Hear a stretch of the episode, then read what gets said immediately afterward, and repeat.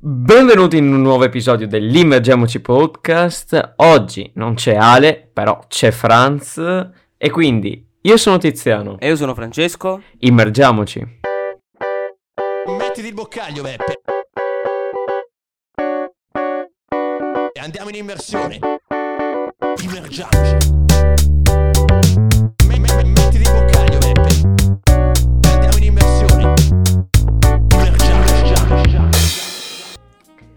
Ebbene sì, Ale ci dà di nuovo pacco, peggio dei- del, del decimo a- al calcetto, veramente. E, e quindi devo farti io la domanda, Franz. Di cosa parliamo oggi? Allora, oggi parleremo della giornata di Serie A disputata il 9 gennaio, risponderemo a un po' di domande, domande che c'è, c'è una novità assoluta per me, questa è una novità assoluta, io che guardo sotto tutti i commenti, leggo tutti i commenti che scrivete, è una novità assoluta. Poi parleremo di varie eh, notizie che, ven- che provengono dal calcio europeo, come il Re, cioè Benzema che arriva a 300 gol con la maglia del Real Madrid e altre cose varie. E poi parleremo un po' di calciomercato eh, che è attivo in questi giorni, soprattutto nella città di Genova, tra Genoa e Sampdoria. Ma anche la Roma non scherza perché è vicina a chiudere quello che secondo, a mio modo di vedere sarebbe veramente un ottimo colpo. Quindi io direi di partire subito con la giornata di Serie A. Sì, senza dubbio, partiamo subito con la prima partita che si è giocata, ma anche quella forse che è stata una fra quelle in me- meno in discussione, ecco. Venezia 0, Milan 3. A te, Franz. Allora, secondo me c'è stata una partita che ehm, nel primo tempo è stata un po' in discussione perché era soltanto sul risultato di 1-0 e il Venezia comunque ha provato a, a risollevarsi, ha provato a pareggiare senza però riuscirci. E nel secondo tempo diciamo che i gol di Teo Hernandez a inizio della ripresa e poi il gol sul calcio di rigore hanno totalmente ammazzato le speranze del Venezia. Comunque grande prestazione Milan, soprattutto un ottimo Leao, un ottimo Teo Hernandez e ehm, anche Bakayoko è stato abbastanza bravo. Invece parlando del Venezia, un ottimo Quisanz che era l'esordio col Venezia, ricordate, ricordate è arrivato qualche settimana fa dal, dal Bayern di Monaco per la cifra di 4 milioni di euro. Invece pessima prestazione da parte di Svoboda che praticamente ha deciso la partita perché a secondo minuto è suo l'errore che porta Leao a mettere il pallone dentro per Ibra che poi da due passi la insacca e sempre a causa sua arriva il calcio di rigore al 59esimo poiché dopo aver perso un pallone Teo Hernandez si ritrova a, porta, davanti a porta vuota però Svoboda fa una parata cioè letteralmente fa una parata col, con le mani e quindi viene buttato fuori al calcio di, sul calcio di rigore Teo Hernandez riesce a realizzare il gol che Svoboda con le mani poco prima gli aveva negato. Su questa partita sinceramente non ho nient'altro da dire Comunque, veramente un ottimo Milan, ma anche il Venezia, soprattutto nel primo tempo, ha dimostrato di essere una squadra No, solida. anche io, hai ormai detto tutto benissimo tu, Franz. Secondo me, veramente i due migliori in campo sono stati Leao, che si è dimostrato devastante anche dopo la partita con la Roma. Ha saputo, secondo me, riprend- eh, ha saputo riprendersi molto bene dopo l'infortunio. E poi Teo Hernandez, che ha dimostrato, secondo me, di essere veramente uno dei terzini migliori in circolazione. E che non è, secondo me, un sopravvalutato come tanti certe volte suppongono, dicono magari che è troppo esaltato, che non gioca sempre bene, però io veramente oggi ho visto un treno su quella fascia e non penso che il Milan lo farà partire facilmente. Ehm, e quindi però volevo dire un'altra cosa che sicuramente magari avete sentito, magari no, eh, è che Hernandez da capitano fa una doppietta e questa cosa al Milan non succedeva dal lontanissimo 2014, 29 marzo 2014, Milan 3, 0 Chievo Verona, in cui Kakà aveva appunto segnato una doppietta da capitano, per farvi capire come cambiano i tempi, il Chievo Verona che quella volta era una squadra da metà classifica e adesso si trova in terza categoria veneta. Come cambiano i tempi? Purtroppo, perché non è, non è sicuramente una buona notizia per, per i tifosi del, del Chievo Verona. Però tutto sommato devo dire veramente un Milan che, che si conferma, conferma la sua...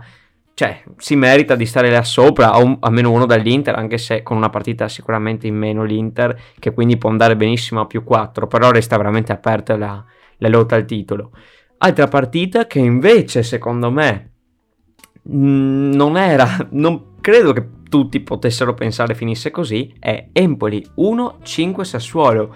Sassuolo devastante che in Toscana riesce a battere un Empoli che nell'ultima giornata ha messo in difficoltà la Lazio, che, con cui ha pareggiato 3-3 e stava anche pure vincendo. Quindi secondo me è un Sassuolo che... Seco- secondo me questo Sassuolo ha un segreto e sono tre nomi, Berardi, Raspadori e Scamacca. Sì, io aggiungerei anche Frattesi in questa lista di segreti. Anche, Comunque- sì sì sì. Ehm, Giusto. Empoli Sassuolo che praticamente Cioè, alla fine, nel primo tempo è stata una partita abbastanza equilibrata anche questa, che si era conclusa con il risultato del solo 2-1 di vantaggio col Sassuolo, per il Sassuolo. Poi nel secondo tempo l'espulsione di Mattia Viti al sessantesimo per doppia ammonizione, tra l'altro due gialli presi in un minuto, eh, porta il Sassuolo poi a mettere in campo Gianluca Scamacca e anche Frattesi per dare quella spinta in più e grazie a loro Raspadori trova la doppietta e Scamacca realizza due gol. Quindi la partita si conclude con un passivo veramente pesante che comunque secondo me non rispecchia totalmente l'andamento della partita, ma che comunque il Sassuolo ha assolutamente meritato di vincere vanno fatti i complimenti a questa squadra che sta eh, ancora dimostrando che mh, ormai non è più una sorpresa se ogni anno la troviamo sempre sotto la zona europea, sempre sotto le sette sorelle oppure otto se vogliamo aggiungerci anche la Fiorentina. Sinceramente ho non nient'altro da dire, magari due parole sull'Empoli, alla fine oggi Pinamonti è stato un po' sottotono e, e anche Cutrone è entrato e non è riuscito a dare il, quella spinta che serviva per eh, raddrizzare il punteggio. No, ma veramente Sassuolo secondo me oggi troppo forte e Empoli che comunque non ha fatto una buona partita ma ha mostrato comunque i suoi limiti. E, insomma Sassuolo che scavalca l'Empoli, eh, restano a 28 punti entrambe, però lo scavalca, nona rispettivamente nona e decima in classifica, quindi posizioni veramente molto alte per entrambe le, le società. Poi, a- poi vediamo forse la partita più incredibile. No, anzi, no, non ti dico quella più incredibile, ti dico quella con più gol. Udinese 2, Atalanta 6. Veramente un Atalanta che torna ai vecchi splendori. È devastante, non so che dire, soprattutto a- alla Dacia Arena, a Udine, una- uno stadio che si è sempre dimostrato molto difficile. E qui loro veramente non hanno pietà e calano 6 gol. Va anche detto che comunque l'Udinese ha, ha 13 calciatori positivi e che per, per due settimane, cioè per una settimana non si è potuta allenare. Per cui diciamo che era tra virgolette un disastro annunciato. Forse l'Udinese è stata anche fortunata a perdere con questo passivo che comunque alla fine non è stato. Cioè è stato pesante ma poteva esserlo molto di più. Un esempio di questa emergenza l'Udinese- dell'Udinese possiamo trovarlo nel fatto che Udoghie, esterno sinistro adattato a centrocampista, eh, oppure Padelli in porta al posto di Silvestri che eh, è, infor- cioè, è indisponibile ufficialmente. Poi sappiamo che ci sono 13 positivi, però non essendoci ufficialità non vogliamo entrare nella privacy dei calciatori. E la squadra di Cioffi in panchina aveva solamente due calciatori della prima squadra, ovvero Sanchez e Soppi. Quindi diciamo che stato- era una situazione abbastanza difficile per, eh, per l'Udinese. Alla fine l'Atalanta comunque è stata brava a, a fare addirittura 6 gol. Quindi complimenti all'Atalanta, ma allo stesso tempo va riconosciuto che l'Udinese eh, ha affrontato, cioè non ha potuto preparare la partita. Sì, ma più che altro, secondo me, ha- mi hanno colpito due giocatori. Muriel perché ha fatto una doppietta e secondo me ha dimostrato di meritare la titolarità. Tante volte lo fanno partire dalla panchina e poi non riesce a, non riesce a segnare o non capisco perché non metterlo titolare. Potrebbe beniss- potrebbero benissimo fare un attacco a due con Zapata, ma fisso, ma fisso, non qualche volta va uno, qualche volta va l'altro. Poi, vabbè, eh, non sono io a decidere. Poi però c'è un'altra prestazione che adesso non so se può cambiare eh, il- la, la situazione di questo giocatore. Parlo di Miranchuk che ha fatto un, due assist, è entrato e ha fatto due assist proprio alla fine della partita. Capisco che era contro questa Udinese con tante assenze, però insomma ha offerto una buona prestazione tutto sommato.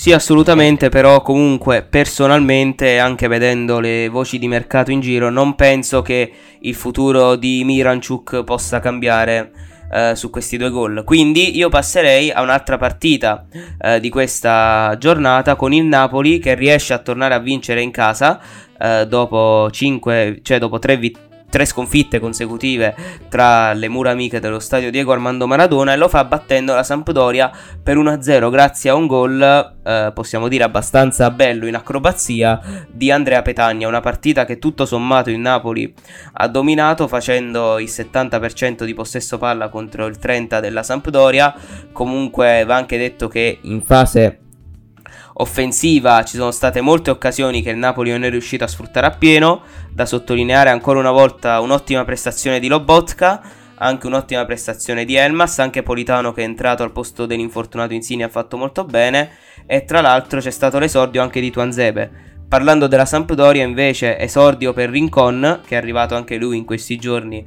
eh, però dal Torino, Audero che si fa male a fine primo tempo ed entra Falcone che ha fatto anche una bella parata su Petagna e cos'altro da dire? Ehm, Gabbiadini un po' sottotono rispetto alle ultime sei partite in cui era riuscito a realizzare sei gol. Lascio la parola a te, Tiziano.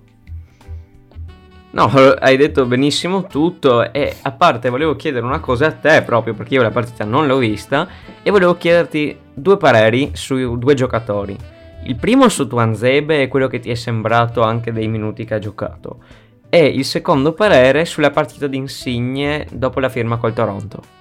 Allora, eh, in entrambi i casi, cioè, dare un giudizio sulla prestazione è molto difficile perché Tuanzebe ha giocato gli ultimi 10 minuti e Insigne i primi 30 prima dell'infortunio. Comunque, Insigne sembrava essere entrato in campo col piglio giusto, poi eh, dopo 30 minuti è dovuto uscire a causa dell'infortunio. Vedremo anche di che gravità è l'infortunio. Mancini spera nulla di grave anche in virtù del fatto che Chiesa sembrerebbe essersi fatto veramente un brutto infortunio, quindi perderli entrambi in vista dei playoff sarebbe veramente terribile. Tuanzebe ha giocato solo gli ultimi 10 minuti, quindi dare un giudizio è molto sì, difficile. Forse un po', un po' troppo poco per dare un giudizio, hai ragione comunque. È una Sampdoria che comunque secondo me dimostra le sue difficoltà perché um, attualmente sono quindicesimi ma non credo che possano essere molto contenti de- della loro stagione. Perché secondo me anche io mi aspettavo di più da questa squadra anche con un acquisto come quello di Ciccio Caputo che invece non sta per niente rispettando le, le attese. Però sì eh, devono, non credo che retrocederanno anzi penso sia fuori esclusione però devono secondo me darsi una svegliata anche perché spesso manca il gol a questa squadra e ora veniamo a una partita, secondo me, una, se non la più bella che si è vista in questo campionato. Roma 3, Juve 4, una parola, emozioni. Assolutamente, veramente una partita che dalle due facce possiamo dire. Eh, una faccia da primo a settantesimo dove la Roma eh, passa in vantaggio con Ebram, eh, poi si fa riprendere dalla Juventus con Dybala poi torna in vantaggio, in vantaggio con Mkhitaryan all'inizio del secondo tempo. E dopo 5 minuti al gol di Mkhitaryan, Pellegrini sembra averla chiusa con un bellissimo gol da calcio di punizione. Ma al settantesimo la Roma in, in 7 minuti crolla e subisce 3 gol per mano di Locatelli, Kulusevski e De Sciglio. Poi all'81esimo arriva un episodio che potrebbe cambiare la partita perché eh, per un tocco di mano di Delict c'è un calcio di rigore, Delict tra l'altro già ammonito viene espulso, assen- sarà un'assenza importante per la Supercoppa dell'Inter, assenza a cui ci riaccere- ria- riallacceremo dopo perché non sarà l'unica per la Juventus e Pellegrini sbaglia dal, dal dischetto eh, grazie alla parata di Scesni, quindi eh, la Roma ha giocato 70 minuti, la Juventus alla fine ha dominato solo gli ultimi 20 minuti, però veramente la Roma ha subito un crollo assurdo e qui mi fa pensare che Mourinho non sia per niente contento e potrebbe chiedere anche un rinforzo come difensore centrale, visto che comunque prendere tre gol in 7 minuti non è assolutamente un buon bigliettino da visita. Beh, ma Franz, cioè io devo trovare dei lati positivi per una squadra e anche per l'altra, per la Roma. E lati positivi per la Roma e lati positivi per la Juve. Però devo trovare anche lati negativi per la Roma e per la Juve. Perché, come hai detto tu, La Roma ha interpretato la partita fino al settantesimo, secondo me, in maniera veramente perfetta, creando occasioni, met- riuscendo a essere incisiva, a fare gol, con un, secondo me un grande attacco perché Abram comunque ha fatto gol, che non, non, ultimamente sta trovando abbastanza, abbastanza, spesso la via del gol. Mkhitaryan che ha fatto un gol con una deviazione, sì, però era, era un bel gol. E, e, Pellegrini che ha fatto un capolavoro, secondo me, su punizione. Tra l'altro Pellegrini ha detto second, che l'ha fatto un po' come, come rivincita, perché lui non è, proprio, non è proprio il suo, le punizioni. E quindi l'ha provata per un po' come, ven- come vendetta, come rivincita, e infatti gli è venuta, gli è venuto anche secondo me un capolavoro di punizione. Poi, dal settantesimo ti spegni, così, completamente. Io posso capire che prendi il 3-2, posso anche capire il 3-3, però magari lo prendi al, al novantesimo. Ma non vai a perdere 4-3 in, 20, in 7 minuti, prendi 3 gol. Secondo me questa è una cosa che non può esistere. E non può essere solo colpa della, della difesa o del centrocampo, indifferente della squadra. Un po' di colpa deve averla anche Mourinho. Non, non è possibile che non riesci a organizzare una squadra per tenere un risultato. Almeno proprio se, do, se la Juve, diciamo, ha iniziato a giocare bene dal settantesimo io credo che anche con una Juve proprio on fire potevi ottenere un pareggio, un 3-3. Ma la Juve, tutto sommato, ha fatto 5 tiri in porta e hai concesso 4 gol. Secondo me le, le colpe sono anche di Rui Patricio, perché su qualche gol io non voglio dire, ma forse poteva fare di più. Mi riferisco soprattutto su quello di De Sciglio, che secondo me su quel primo palo così farsi sorprendere mi aspettavo un po' di più da Rui Patricio. Però più che altro veramente non, non, riesco a capirla questa Roma. Fa delle grandi prestazioni e poi ha dei grandi cali. Soprattutto con le big, non riesce a imporsi. E io ho sentito anche gente dire: Ma Mourinho è pagato così tanto per, per cosa? Per avere praticamente lo stesso risultato che ha avuto Fonseca l'altro anno, che era pagato, non lo so, tre volte di meno? Anzi forse anche di più. Sì, può essere anche di più. E, e quindi questa Roma non lo so. E non metto in dubbio la posizione di Mourinho, però tutti quei soldi per questi risultati che alla fine non sono lontani da quelli di Fonseca, anzi per certi versi sono meglio quelli di Fonseca, non lo so, non lo so, non riesco a, non riesco a capirla e non riesco a capire quando veramente questa Roma si troverà come squadra come hai detto tu, secondo me servono dei, dei rinforzi, eh, dei rincagli in, in, difesa, perché ora stanno cercando a centrocampo, che sì, ci può stare, però un, dif- un difensore centrale, anche, anche, Smalling, a me piace come difensore centrale, però anche l'errore su De Sciglio, certe volte anche lui cala, e forse i Bagnez anche certe volte non è sempre all'altezza. Non lo so, secondo me dovrebbero prendere proprio un top player. E, e per quanto Delict, voglio, quanto, per quanto riguarda Delict, continua la sua favola dei, del pallavolista. Insomma, ovviamente non l'ha fatto apposta, però secondo me dovrebbe stare un po' più attento. Perché quelle braccia larghe, la, c- cioè, già l'ha avuto prim, su una prima occasione, ma secondo me quello non era rigore e boh. Però secondo me dovrebbe stare più attento perché non è la prima volta che succede. Non è la prima volta che succede. Diciamo che abbiamo parlato abbastanza di Roma, Roma Juve. Sì, volevo aggiungere per... giusto due cose: sì, vai, che vai. Uh, Quadrado è stato ammonito e quindi per diffida salterà la Supercoppa. Come la salterà Delict, ah, e ecco. molto probabilmente la salterà anche Chiesa. Perché uh, sembrerebbe che il suo infortunio non ci sono ancora certezze, ma sembrerebbe che si sia addirittura rotto il crociato. Ci saranno uh, esami strumentali nei prossimi giorni. Se si fosse realmente rotto il crociato penso che la eh. sua stagione eh, possa essere già finita. Passando eh, no, aspetta, pross- Franz, solo una cosa mi sono dimenticato di dire. La dichiarazione di Sciglio, che comunque ha fatto una buona partita, ha fatto un gol e ha detto, fa un po' ridere, non ve la dico proprio come l'ha detta lui. Nel secondo tempo siamo entrati e siamo tornati in campo all'H, vabbè, eh, avete capito. Non è la prima volta che ci succede nei momenti, di dif- nei momenti di difficoltà. Il gruppo ha risposto presente. È vero, perché comunque... Secondo me però non dovrebbero rientrare in campo subito così e farsi prendere due gol subito. Piuttosto gestisci bene la partita, sicuramente è una cosa che la squadra deve ancora migliorare.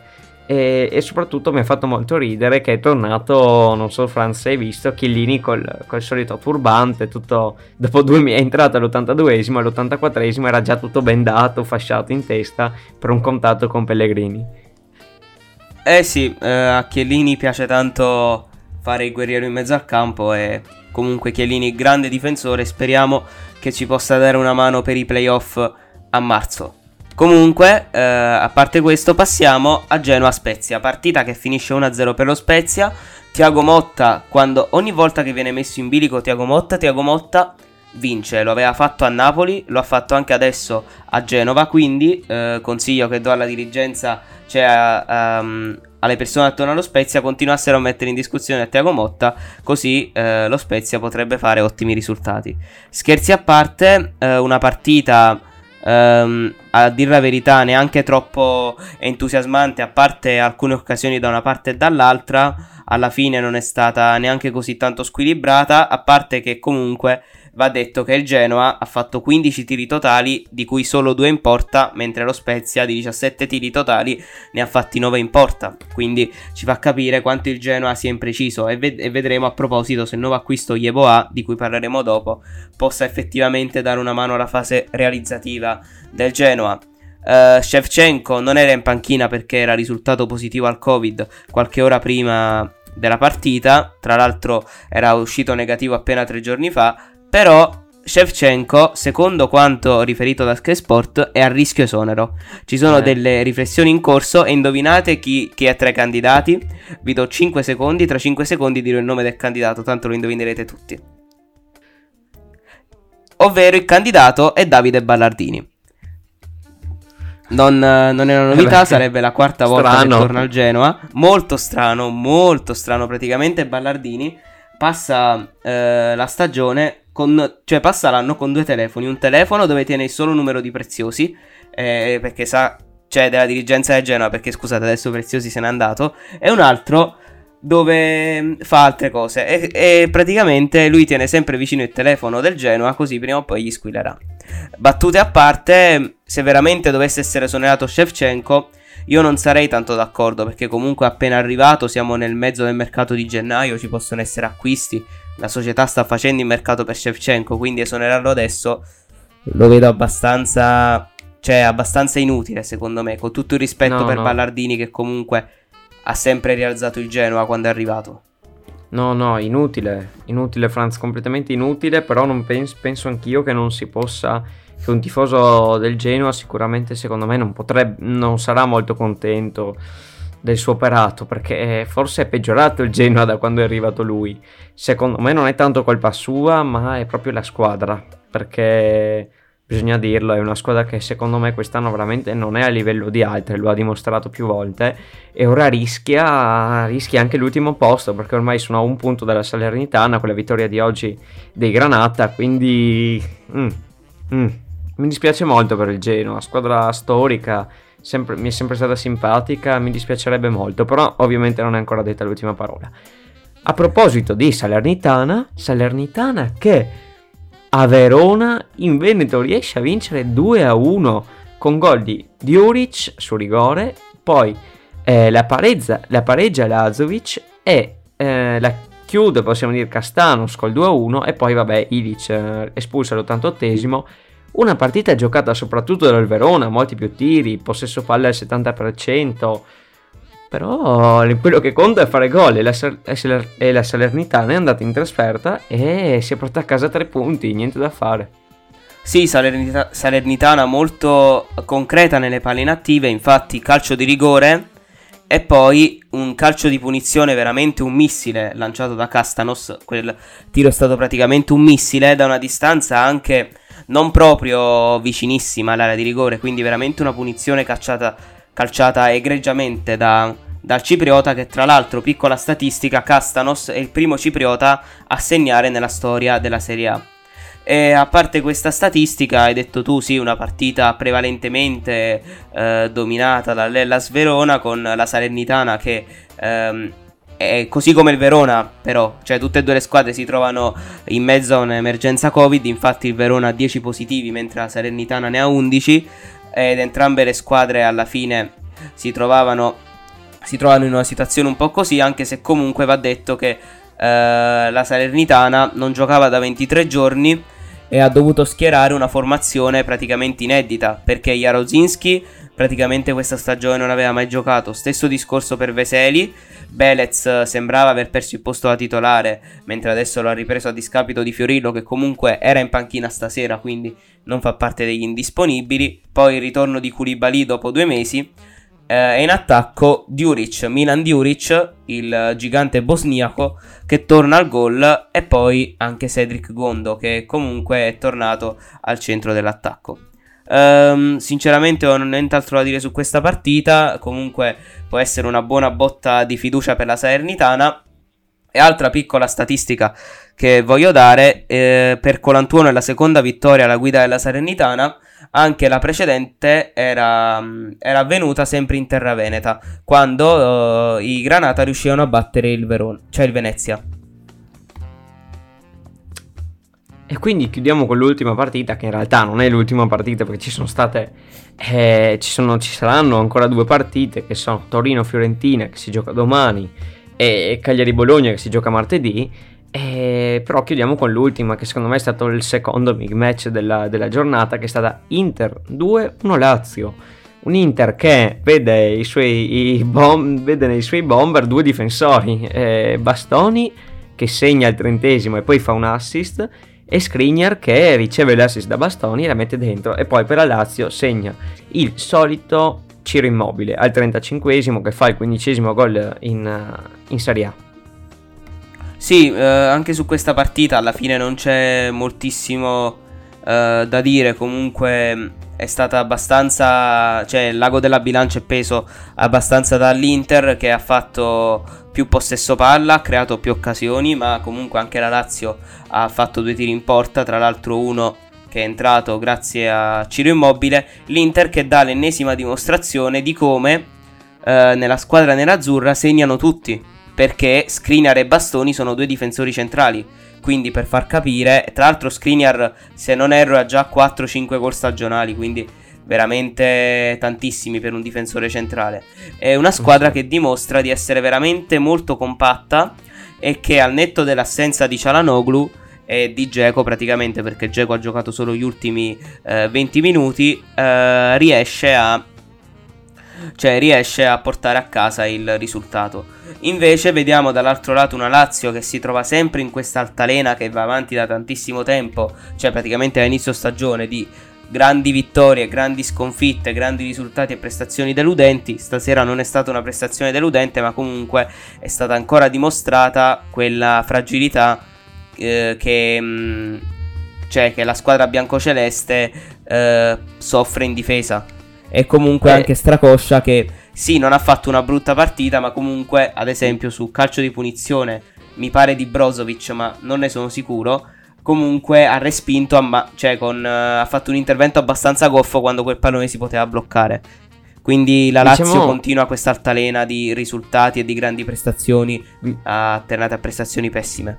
Diciamo che le, squ- le, due squadre romane, non lo so, hanno que- tutte e due questa gra- grave caratteristica, questa brutta caratteristica di non essere sempre costanti, secondo me. Tutte e due, sia la Lazio che la Roma, veramente. Sì, sono d'accordo, possiamo aggiungere anche la Juventus in questa lista, secondo me.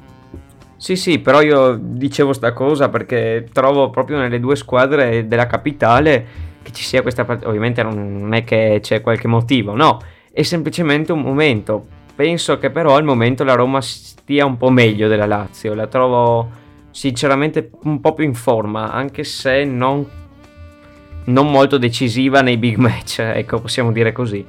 E quindi passiamo alla notizia, quanto mi piace parlare di questo giocatore, Benzema, perché è il mio giocatore preferito del momento, fa 300, o meglio, ha fatto 300, poi ha fatto anche 301 con la doppietta, col Real Madrid, veramente un giocatore pazzesco, pazzesco, io non so più cosa parlare non, so neanche, non credo neanche serva a dire tanto.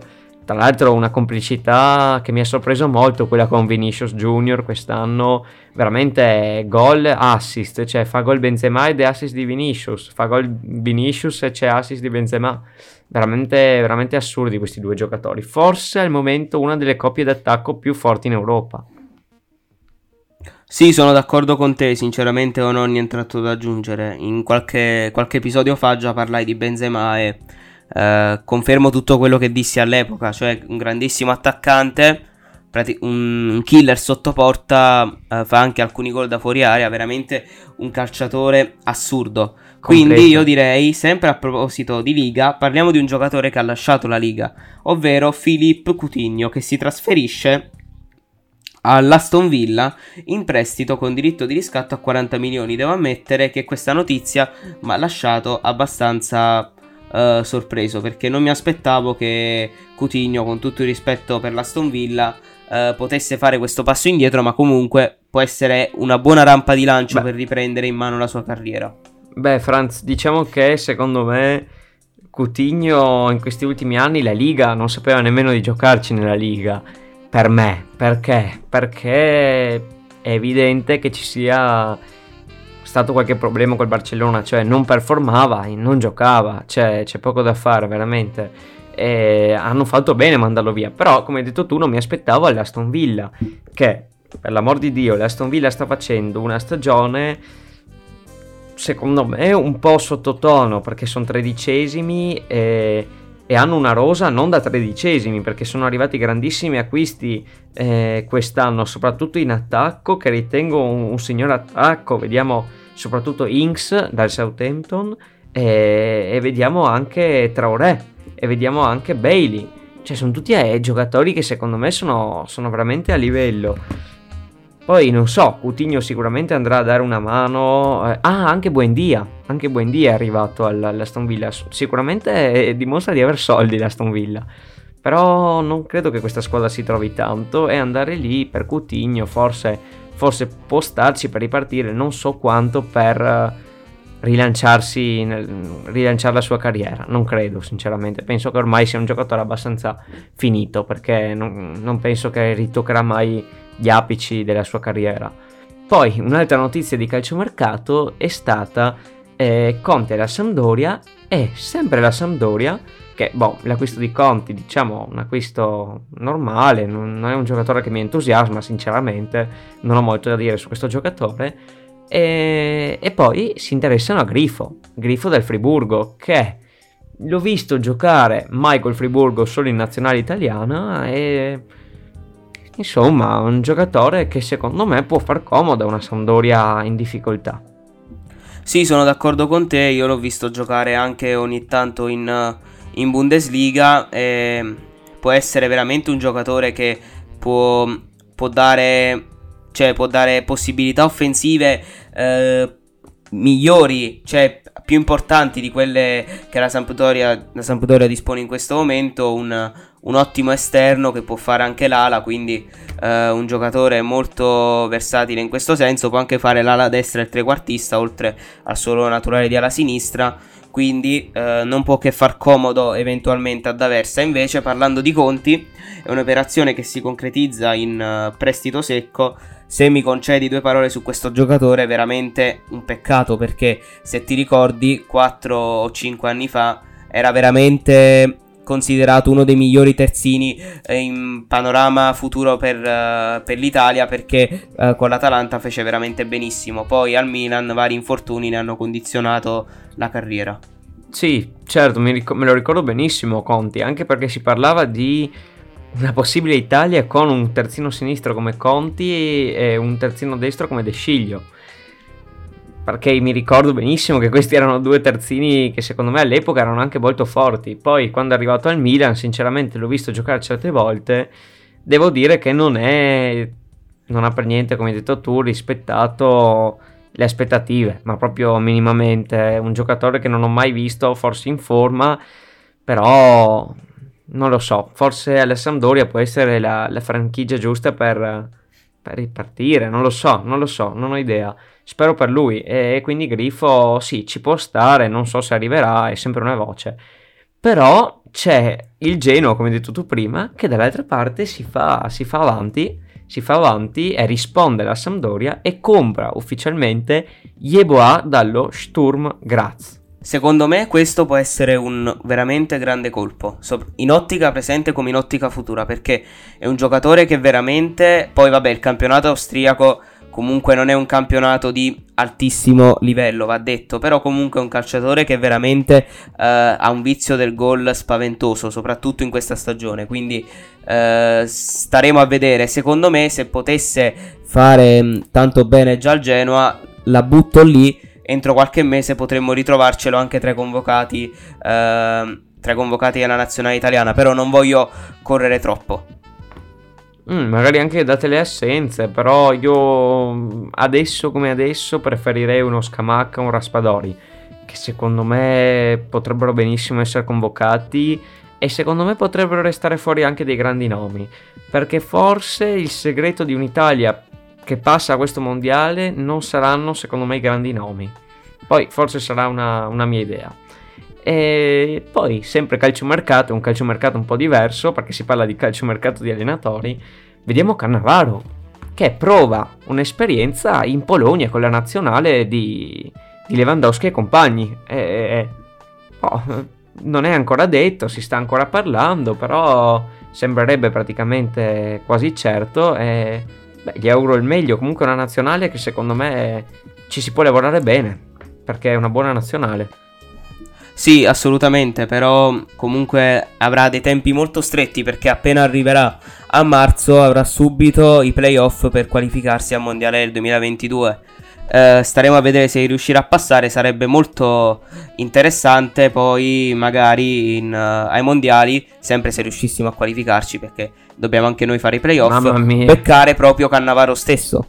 Tra l'altro, qualora dovesse saltare Cannavaro per un motivo o per l'altro, comunque nella lista dei candidati c'è un altro possibile, cioè c'è un altro eh, campione del mondo. Stiamo parlando di Andrea Pirlo, che però per ora non ha avuto ancora contatti con vertici della federazione. Vedremo chi tra Cannavaro, Pirlo o altri nomi che ci sono la spunterà, anche se secondo me Cannavaro potrebbe anche provare un'esperienza in un club invece di andare in una nazionale, perché può essere un allenatore che può fare bene. Poi non lo so eh, come potrebbe ambientarsi nel calcio europeo, perché comunque lui ha vinto dei campionati, ma l'ha fatto in Cina, che con tutto il rispetto il livello del campionato è totalmente diverso eh, rispetto ai campionati europei. Però staremo a vedere, sicuramente può essere un allenatore con buoni margini di crescita.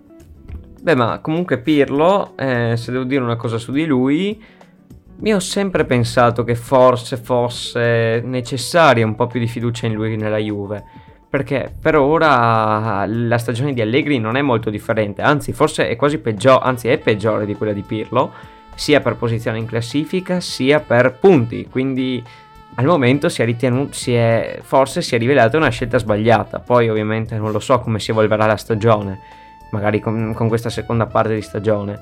Comunque vediamo un attimo il girone che vedrà la Polonia, secondo me la prima partita con la Russia è una partita abbordabile, cioè non facile, però secondo me la Polonia è favorita per il passaggio e poi andrebbe a, a, vedersela con Repubblica Ceca, una fra le vincen- la vincente fra Svezia e Repubblica Ceca. Non lo so, non lo so, secondo me la Polonia può passare e spero che lo faccia con Fabio Cannavaro. E vediamo un altro acquisto di cui si sta parlando molto, che non è ufficiale, però si sta parlando, sempre parlando di Roma, e si parla di Sergio Oliveira, accostato alla Roma in queste ultime ore di calciomercato. Mm, un giocatore che mm, l'ho visto giocare qualche volta col Porto in Champions, ma mi, mi, mi è piaciuto tutto sommato. Però, non, come ho detto prima, io penso che la Roma deve puntare piuttosto su un difensore centrale prima di prendere un centrocampista. Poi magari mi sbaglio. Sì, comunque parlando di Sergio Oliveira, ormai non è più un semplice accostamento perché? Perché praticamente domani, cioè oggi, quando voi ascolterete l'episodio, magari sarà già successo, arriverà il via libera definitivo per la chiusura della trattativa, che va avanti ormai da giorni e il calciatore arriverà in prestito fino a giugno con diritto di riscatto a 13,5 milioni di euro. Tra l'altro lo stesso Mourinho in conferenza stampa dopo Roma-Juventus ha detto che arriverà nei prossimi giorni, in settimana, arriverà un centrocampista fisico e di personalità, che potrebbe essere proprio eh, Sergio Oliveira. Secondo me è veramente un ottimo acquisto per la Roma, veramente un calciatore che mh, nelle poche partite che ho visto di lui ha fatto tanto bene. E secondo me può essere veramente un centrocampista che può dare una grossa mano alla Roma. Che si ritroverebbe un reparto di titolari con Veretù, che è un centrocampista più difensivo, e Sergio Oliveira, che invece è uno più offensivo. Ma tutti e due, come sappiamo, anche Veretù ha delle caratteristiche spiccatamente offensive. Eh, staremo a vedere se dovesse arrivare lui. Secondo me, la Roma eh, può aver fatto uno dei colpi migliori di questo calciomercato invernale.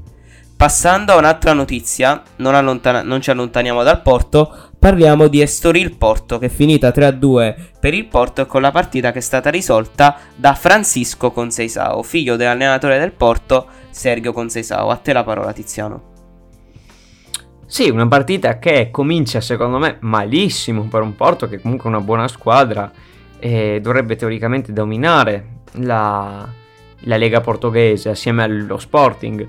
Si trova contro l'Estoril che comunque è una squadra buona tutto sommato del campionato portoghese e, e va sotto di 2-0 subito. Un, un gol eh, all'inizio e poi uno a fine primo tempo. La squadra rientra in campo fa un gol verso il cinquantesimo poi ritorna in campo e poi ritorna, in campo, poi ritorna il gol verso l'ottantesimo e nei minuti di recupero, verso i minuti di recupero, diciamo più o meno al novantesimo, trova un insperato gol in una partita secondo me allucinante perché gli highlights sono veramente mozzafiato.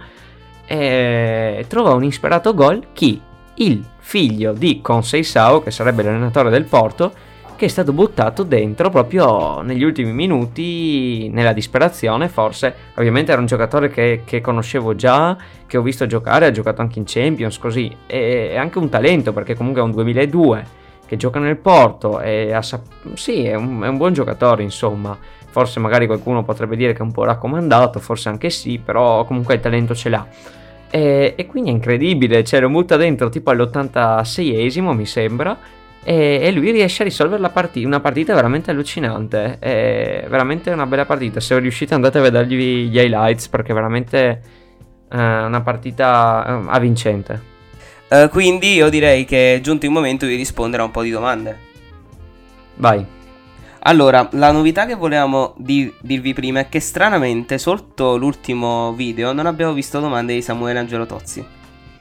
Beh, è una notizia, purtroppo una brutta notizia per noi perché ci manca il lavoro, però è una notizia anche questa.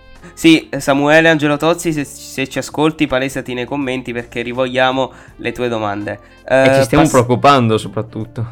Sì, esattamente. Passando Uh, invece a un altro che ci ha fatto una domanda, eh, impostazioni, tra l'altro un iscritto nuovo perché ci ha scoperti da poco e meritiamo un sacco di, più, di iscritti in più secondo lui, lo ringraziamo, ci ha chiesto quando uscirà il prossimo episodio della carriera di FIFA, alla fine non è neanche una domanda che riguarda il calcio, cioè riguarda il calcio sì ma riguarda più strettamente il nostro podcast. Beh, rispondo io, visto che sono il diretto interessato, però ti dico, sì, l'episodio deve uscire, è un po' un momento difficile per il podcast, perché abbiamo avuto dei cambiamenti, possiamo dire, e abbiamo anche un po' di mancanza di tempo, quindi stiamo veramente cercando di portarvi più contenuti possibili e stiamo lavorando proprio tanto per il podcast, e al momento l'Immergiamo CFC eh, non possiamo dire che è in stallo, però dovrebbe uscire non sicuramente mer- questo mercoledì. Non sicuramente questo mercoledì, però non vi diciamo niente. Bene, quindi io direi che abbiamo finito con gli argomenti dell'episodio di oggi e lascio a te la parola Tiziano per la lista della spesa. Quindi, mamma mia, Ale, mi, cioè mi passi questa responsabilità che fino ad ora era sempre di Ale, se non in qualche episodio. Quindi seguiteci su YouTube, qui lasciate un like, mettete eh, iscrivetevi se non siete ancora iscritti se vi è piaciuto questo video. Poi andate a iscrivervi su Anchor, che è dove mettiamo anche i nostri episodi, su Spotify, eh, su Apple Podcast, indifferente, dove volete.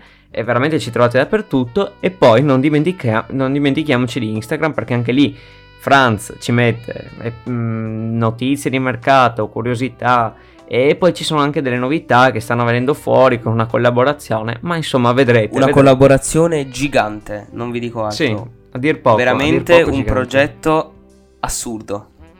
Non vi dico altro. Quindi per questo episodio secondo me può bastare, molto lungo e mi è piaciuto e quindi da Tiziano È da Francesco. è tutto.